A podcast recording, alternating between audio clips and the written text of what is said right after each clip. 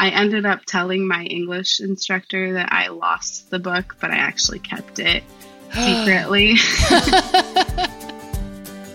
Hey readers, I'm Anne Bogle, and this is What Should I Read Next, episode 233.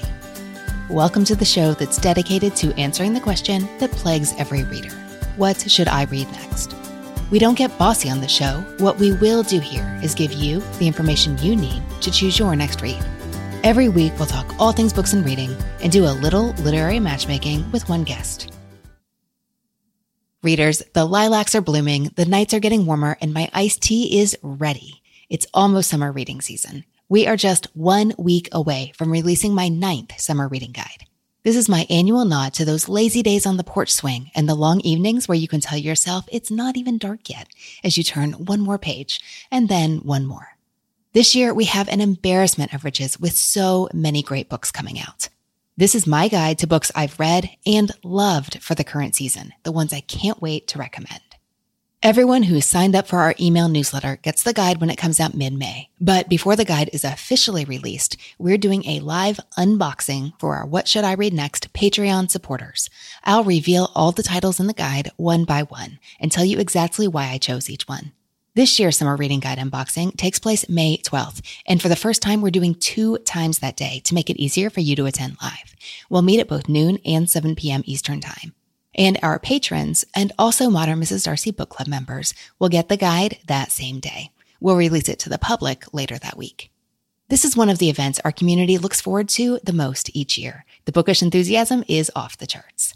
And one more thing. In addition to the live unboxing, this year our Patreon supporters get an expanded summer reading guide with additional titles, extra book lists, and more fun bonus content. If you've ever wondered about joining our readerly community over on Patreon, this is the time. Go to patreon.com/whatshouldireadnext now to get more info and sign up. And a note about Patreon. That's simply the name of the platform we use for our What Should I Read Next community, because Patreon makes it super simple to share bonus content, including bonus podcast episodes, with you. Get the lowdown at patreon.com/whatshouldireadnext. That's Patreon, Patreon, patreon.com/whatshouldireadnext. Today, I'm chatting with education navigator Hanan Al-Zubaidy about literacy in the justice system and how her work with incarcerated students has been affected by this time of social distancing. I'll give you a hint that I was surprised by the answer. It seems so many of us are working virtually these days, but Hanan is relying on snail mail more than she has in years. She came to me looking for an escapist reading experience. I thought I knew what that meant, but I was surprised to discover she didn't mean happy endings and rainbows. Hanan escapes her day-to-day life by submerging herself in someone else's complex, difficult world, whether that's fictional or not, and learning and growing from that experience. So if you read lists of escapist fiction that's full of peppy romance and thrilling action, thinking, that won't do it for me, well, maybe you'll find what you've been looking for in my picks for Hanan today. Let's get to it. Hanan, welcome to the show. Thanks for having me. Start by telling me a little bit about where you are in the world and what you're doing now. I currently live in Vancouver, Washington. I'm originally from Portland, Oregon, so not too far off. And I work in a men's minimum security prison as an education navigator. What does that mean, an education navigator? Think high school counselor. So in high school, you go to your counselor when you're ready to go to college. But I work with students that are incarcerated, guys that want to go to college when they get out, who are interested in pursuing higher ed but have never had that opportunity. And I work with students anywhere from their education journey, whether or not they have even a high school diploma, anything that they want. And I sort of help guide them through that process. So what age are these guys that you work with? Anywhere from 18 and up. How did you come into that line of work? Like all good grad students, I was procrastinating on an assignment, scrolling through in my email, and we got a listserv that had recommended a job or an internship opportunity that was at a correctional center. And I'd always been fascinated by the justice system. So I saw this on the listserv and I thought to myself, I've never seen or had this opportunity before. Why not? So I started off as an intern there. I was tutoring in a English classroom, and so I was helping guys with their English homework and reading assignments and all this stuff, and I really loved the job. I loved the position. It wasn't something that I'd ever seen myself in. You know, I'm a young woman, and a lot of people didn't expect me to go into that field. And it really opened up my eyes to a lot of things. And so when a position opened up, I ended up applying for it. So that's where I am now. Tell me more about being always fascinated by the justice system.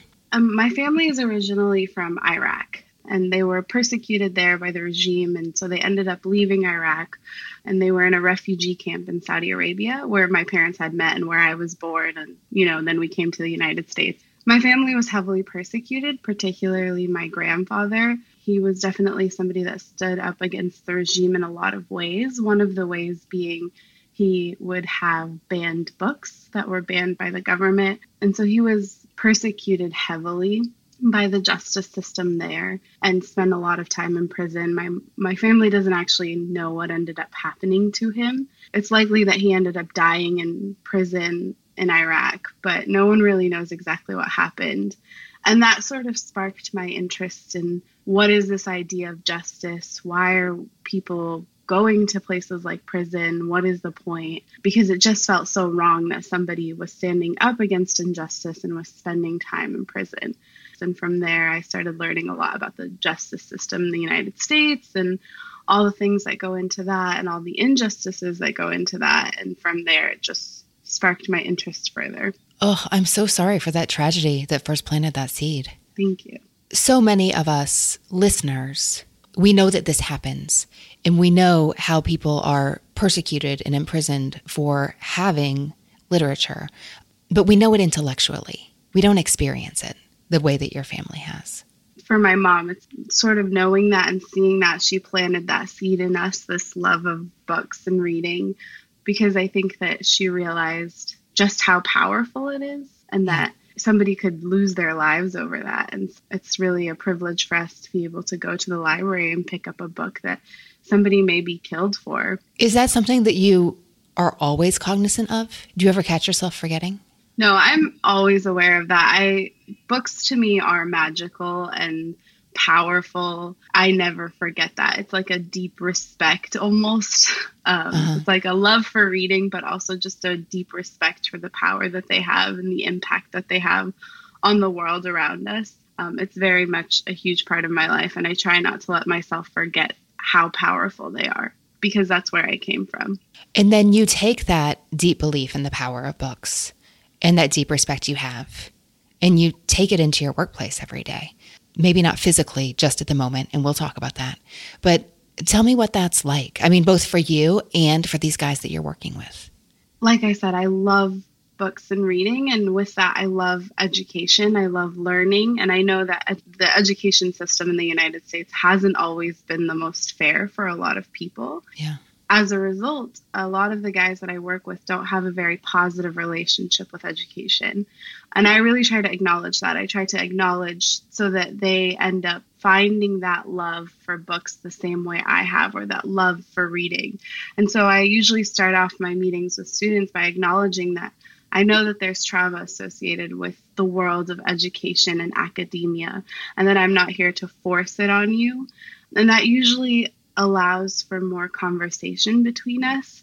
They'll usually ask about what book I'm reading, have conversations with me along those lines. I try to bring that love in to just share it with those around me, those who don't see books and reading or education in the same way that I have, because they were directly impacted in an unjust way by this system. And so I want to change that narrative for them and help them see for themselves that they can take that back for themselves.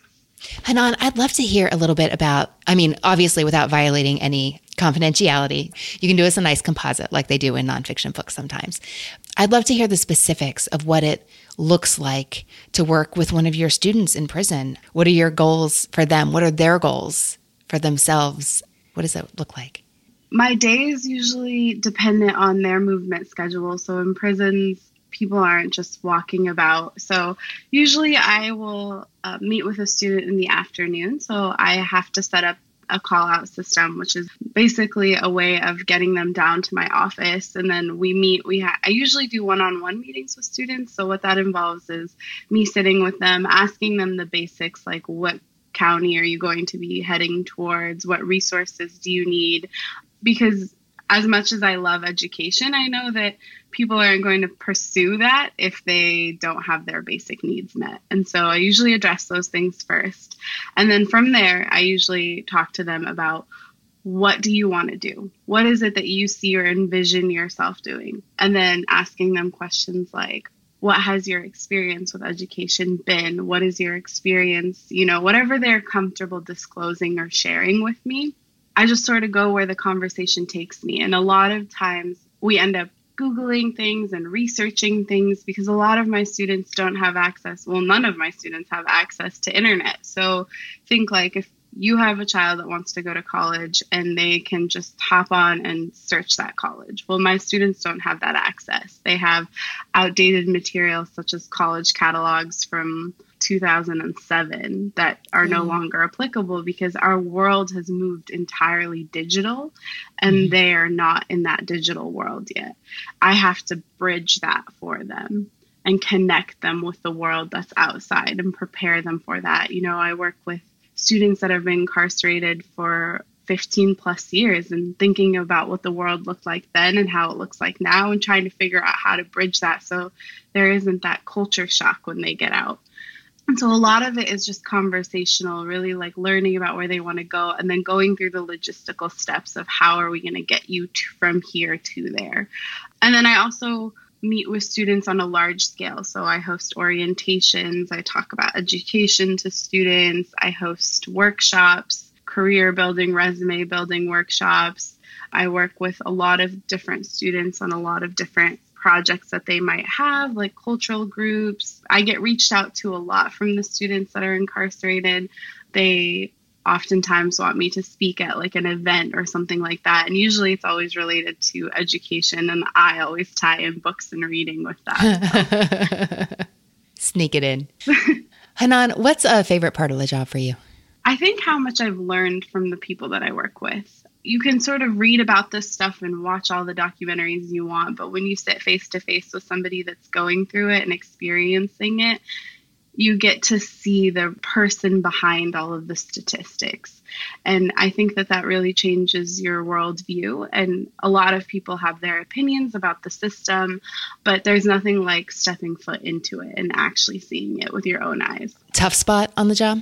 I think it would be the same answer as seeing the person behind the statistic and seeing that pain and the struggle that a lot of them have gone through and their life experiences that have sort of put them on a trajectory to where they are now. It's both rewarding and seeing how much people have overcome, but also difficult to see that that's the reality for so many people.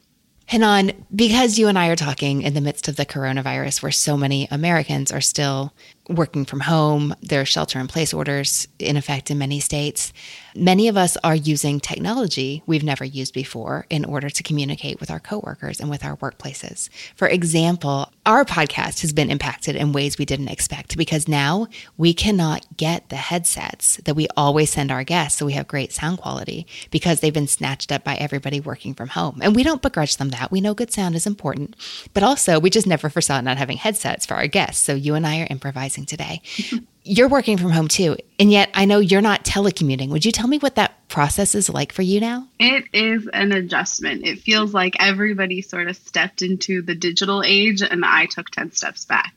I have to snail mail my students packets or information. So we have a variety of different classes that are offered. So we have anywhere from GED classes to business vocational classes that the students can take. And our professors, our instructors are having to pull everything off of the web and create packets to mail to students that will then be mailed back to the instructors. And if I have a student that I know is releasing, any information that I would normally type up and just print on the spot for them, I now have to mail into the facility. And I don't have access to be able to communicate with my students because of that. So letter writing, a lot of different things like that in order to communicate with each other, which is weird because all over the internet, you're seeing everyone talk about their Zoom meetings and all of that stuff. And we're here mailing letters. How do you find that? I am an old soul. I have like my own stationery kits and my wax seals, which I don't obviously use for this, but I don't mind the letter writing, but it's definitely an adjustment. I think that this pandemic is really shedding light on a lot of things that we have in our world. And I think that this is one of those, the justice system, the way it works, that I hope will change as a result of this. Our students don't have access to a lot of the same stuff that other students might. The prison you work in doesn't have cell and internet access for anyone. Is that commonly true?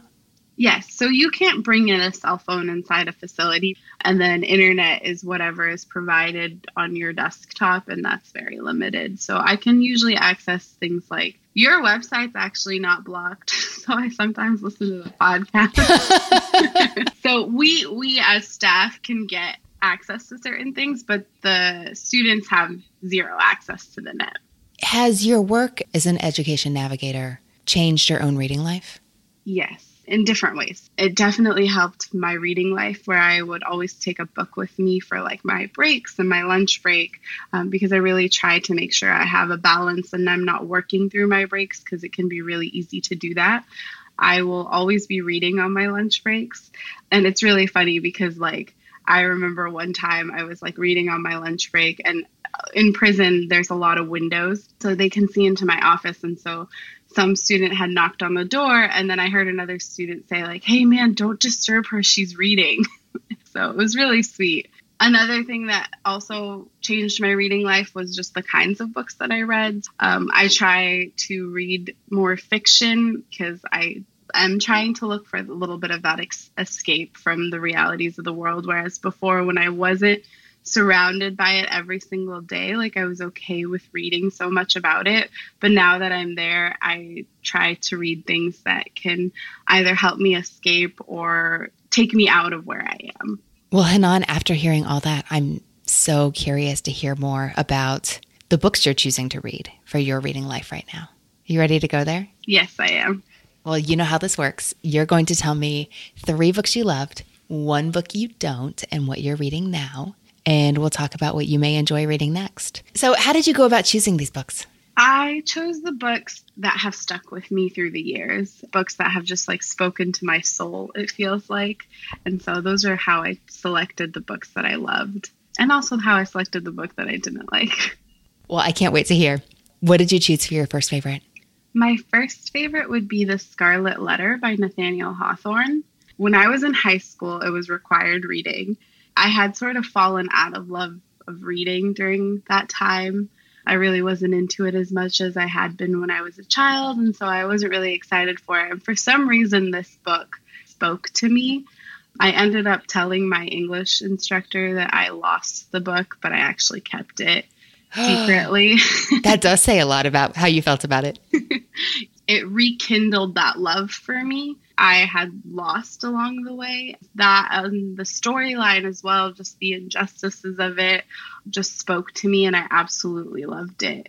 I think it's so interesting that you chose a classic from high school, because many readers remember fondly how a great teacher like woke them up to the power of what had previously been just a dusty book that they didn't understand what, you know, why people saw anything worth coming back to in it.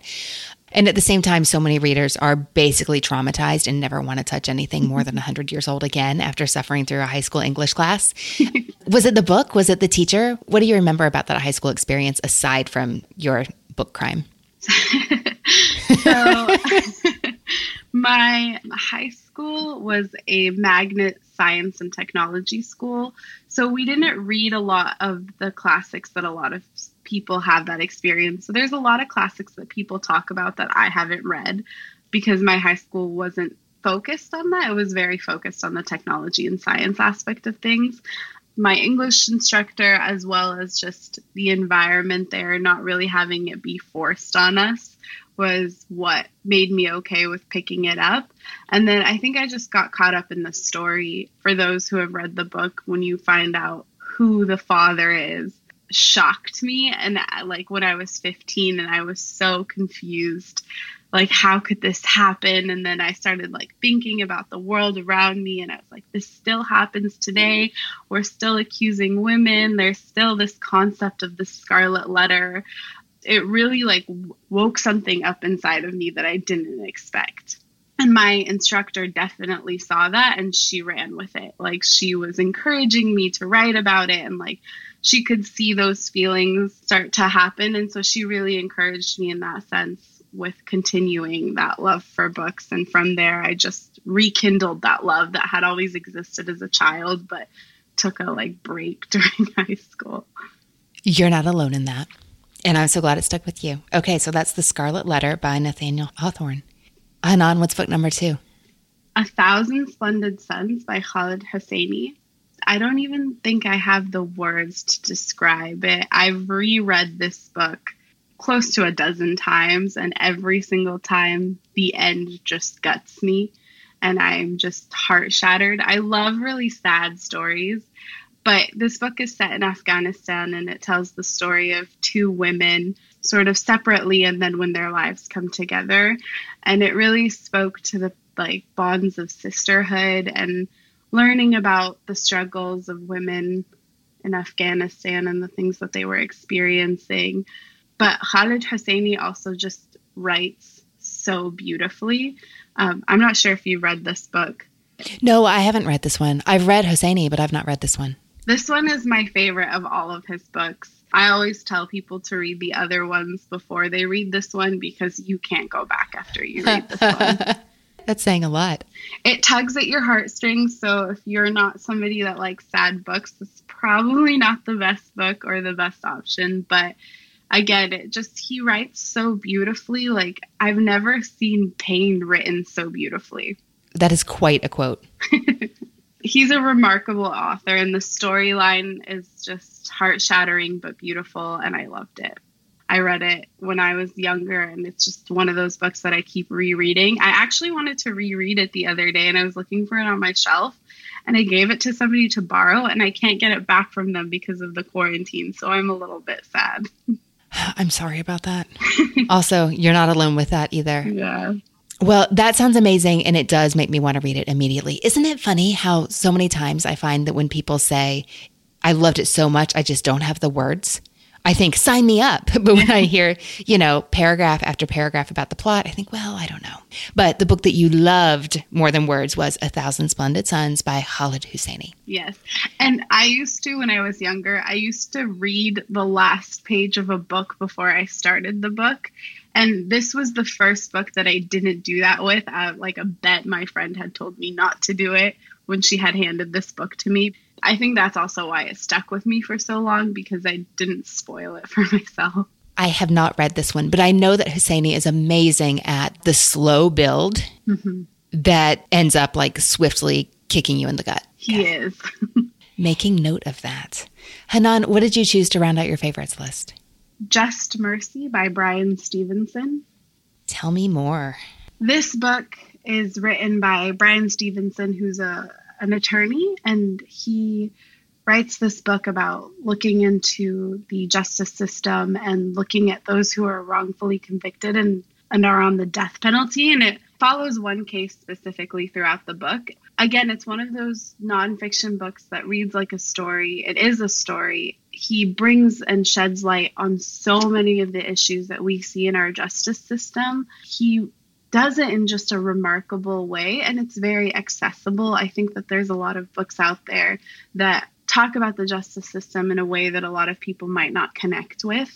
But Bryan Stevenson's way of sharing the stories of those who are incarcerated connects you on a human level while also bringing up these issues that are important and necessary for us to talk about. It was recently made into a movie with Michael B. Jordan, and I was very nervous because I don't like movies about my favorite books, but the movie lived up to the expectation as well. I just feel like you can't go wrong with this story. That's a relief, because I love Michael B. Jordan and I love this book, and I have been similarly nervous but haven't seen it yet. I highly recommend. I watched it 2 times in theaters. Okay, that's a lot. Yeah. So that was Just Mercy by Bryan Stevenson. Okay, now Hanan, tell me about the book that is not for you. You Are a Badass, and I don't remember the rest of the title because I don't like it. You just blocked it out. Yeah, and I don't even remember who wrote it. Jen Sincero. Well, I'm sorry to them, but I didn't really like their book. You know when you go into a bookstore and there's like these staff recommended books? Usually I love those. Powell's is my bookstore, so usually they don't let me down. But this was on that list, and it didn't speak to me. It just felt like this happy-go-lucky like kind of thing. And I'm not that kind of a person, as you can tell from all the books that I chose earlier. They kind of have like dark undertones. And so I wasn't really into the idea of it. Just didn't speak to my soul the way other books had, and I couldn't. Someone asked to borrow it, and I was like, well, you can just keep it. Okay. Funny thing. I read You Are a Badass, I think, at Making Money. Mm. It's a follow-up book to this. But the reason I read it is because it was highly recommended. Actually, listeners, you can go back and listen to our live episode from Asheville at Malaprop's bookstore. And I love Melanie McNair, who's no longer there. And we have a lot of books in common. And what she said was, I didn't expect to like this, but I just loved the voice. And I thought, oh, I want to read something that someone whose taste I admire, like, says they have a great voice. So I think I requested both from the library and read whichever one came in first. And I know lots of people have really enjoyed this. But okay, so if I had to guess, Hanan, I would say the reason this didn't work for you is because all the books you love, or at least the ones we've talked about here today that have stuck with you, have nuance and subtlety, and they take a multifaceted approach to the issue, and there isn't like an issue at the core of the book. You Are a Badass, like that powerful voice that Melanie loved was very clear, direct, straightforward, single focused, and it really lacked the nuance that you loved in your writing. That's my theory. How does it sound? That's like, it was like you read my heart, because I've never been able to describe it. So as we look for books for you, and I've got some questions before we do, but as we look for books for you, we're going to look for books that do have some subtlety in their approach. What are you reading right now? I am reading The Count of Monte Cristo. My friend has been on me to read it. I got through page 1. And then I'm also reading the autobiography of Malcolm X. Also listening to, on audio, The Man Who Mistook His Wife for a Hat. How is that on audio? It's pretty good. Okay, that's good to hear. And that's interesting that you mentioned you were reading The Count of Monte Cristo, because you've said that you like to read about justice. Mm-hmm. And that is classic in the genre. Readers hotly disagree about this. I still need to read The Count of Monte Cristo. I haven't yet. But some people who adore the book say it's their favorite, say, Anne, this is one time where you can totally just go for the abridged version. It will be fine. But I know other readers think that's sacrilege. Are you reading like the full 1,200 pager? I think so, yeah. I bought it at a used bookstore, and it's pretty huge.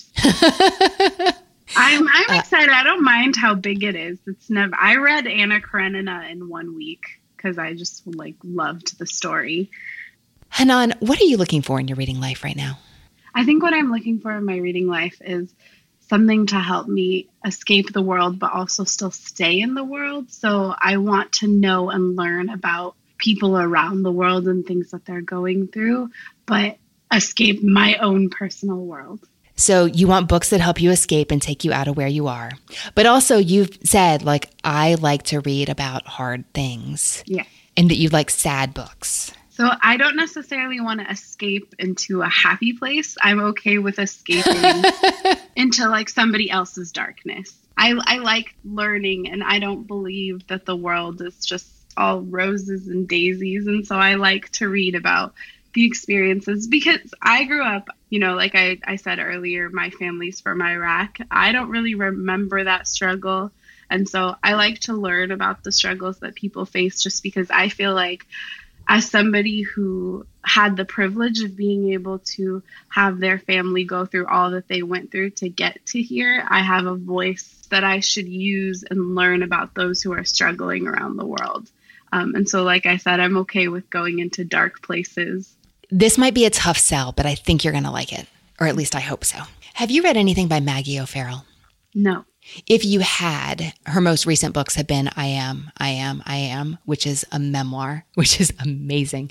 She shares 17 near-death experiences that she had herself. When I read the premise, I thought, there's no way that this one woman has almost died 17 times. And then I read the book and just, wow. Kind of a tough read, or it was for me because it's scary sometimes, but oh, it's so good.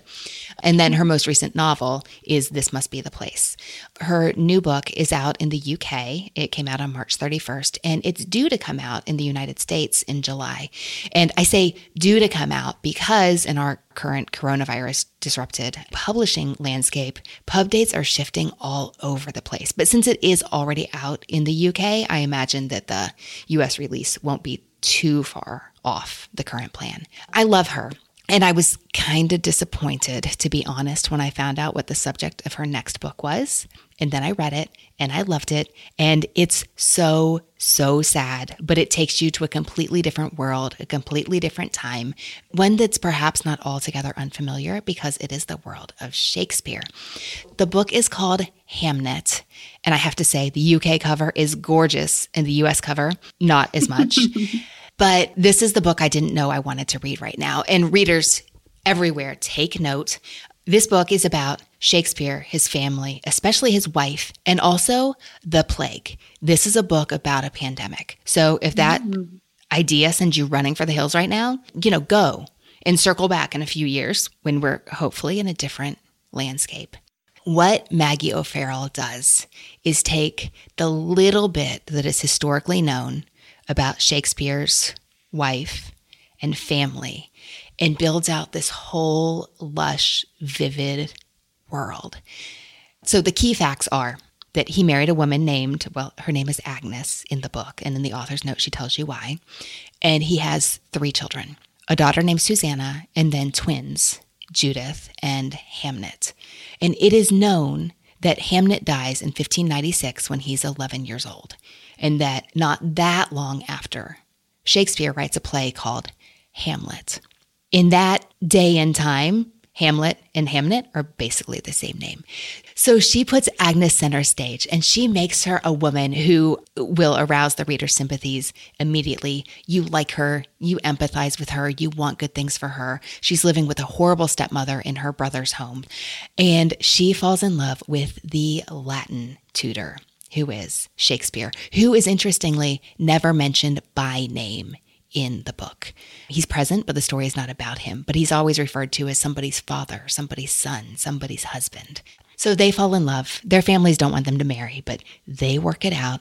Her relationship with the rest of the townspeople, the townspeople are almost afraid of her because she has an interesting relationship with animals. She's a healer. She knows that things are going to happen. She has some kind of sight. And the way O'Farrell writes it, it's believable. It's not quite magical, but it's not quite not magical either.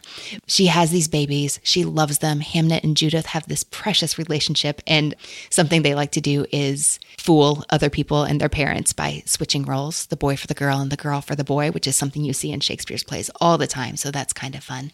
So what I like about this for you is she takes this family that you knew existed because you learned in history class and you've read about it a little bit. And she places them squarely in, not just in the midst of, but experiencing this pandemic. Because in this book, Hamnet dies of the plague, which is not historically known. At the very beginning of the book, he and his sister are ill.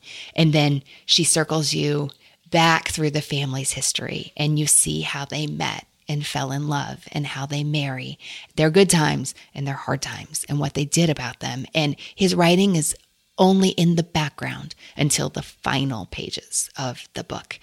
Agnes is such a fascinating character, and seeing the way that she brings their daily life in the 1590s to life is fascinating. Something else she does so well here is plunge you into a mother's grief for her child. And I know for a lot of readers, they'll be like, yeah, that's not what I want to read about.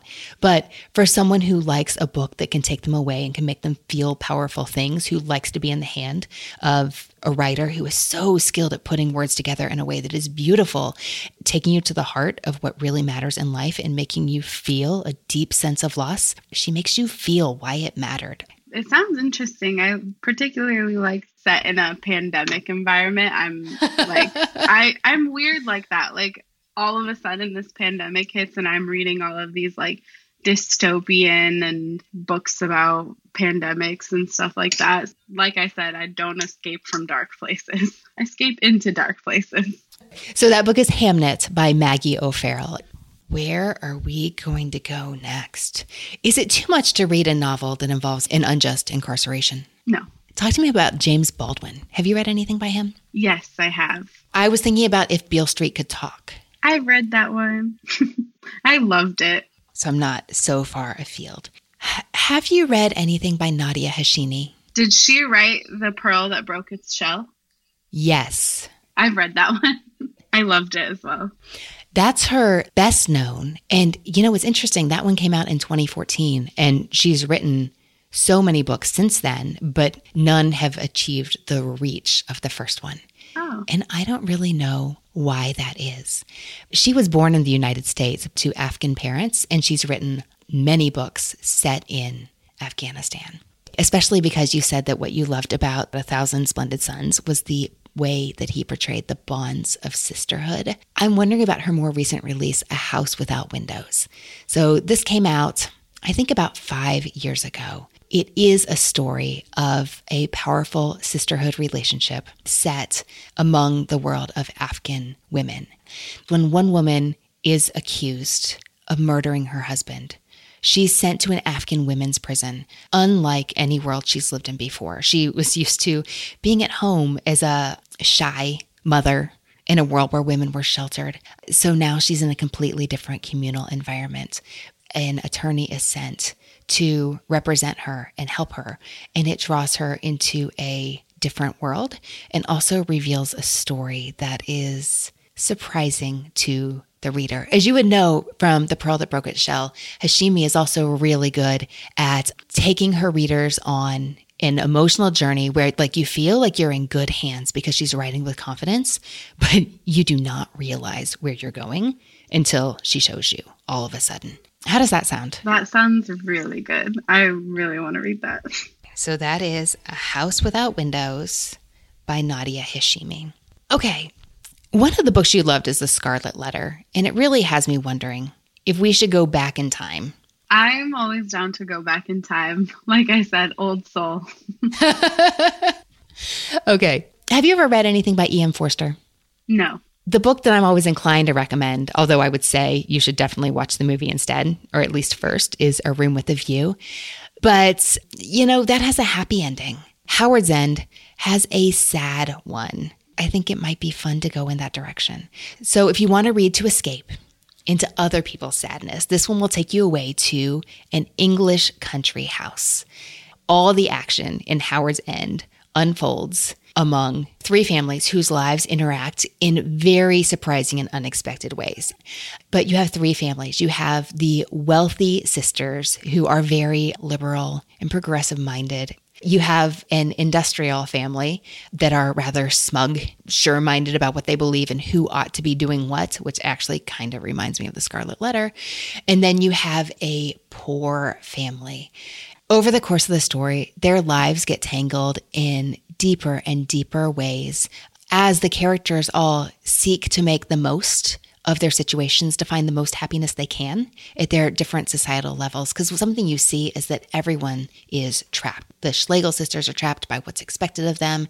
The Basts are trapped by their poverty.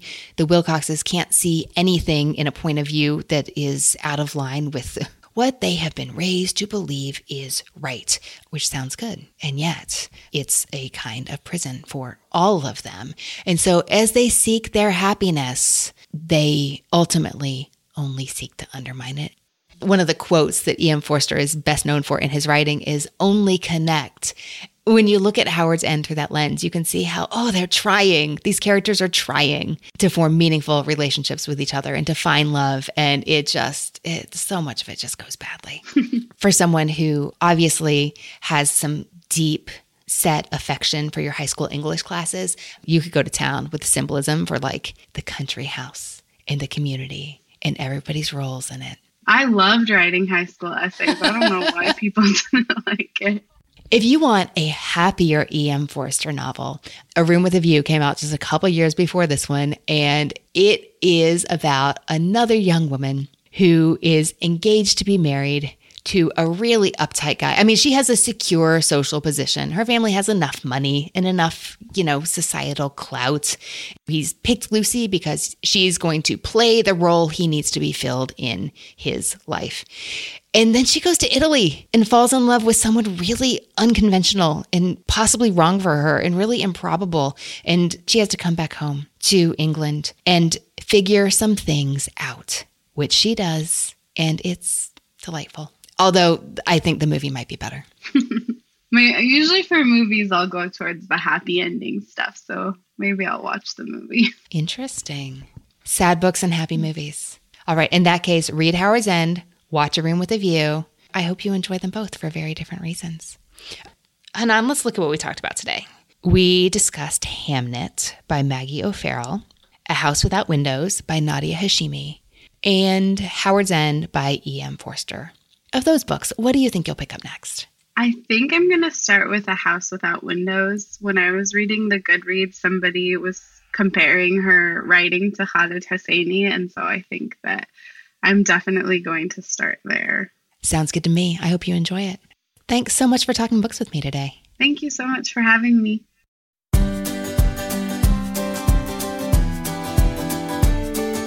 Hey readers, I hope you enjoyed my discussion with Hanan, and I'd love to hear what you think she should read next. That page is at whatshouldireadnextpodcast.com/233, and it's where you will find the full list of titles we talked about today. You can keep up with Hanan's reading life on her beautiful Instagram at Hanan's Bookshelf. That's at Hanans, Hanan's Bookshelf.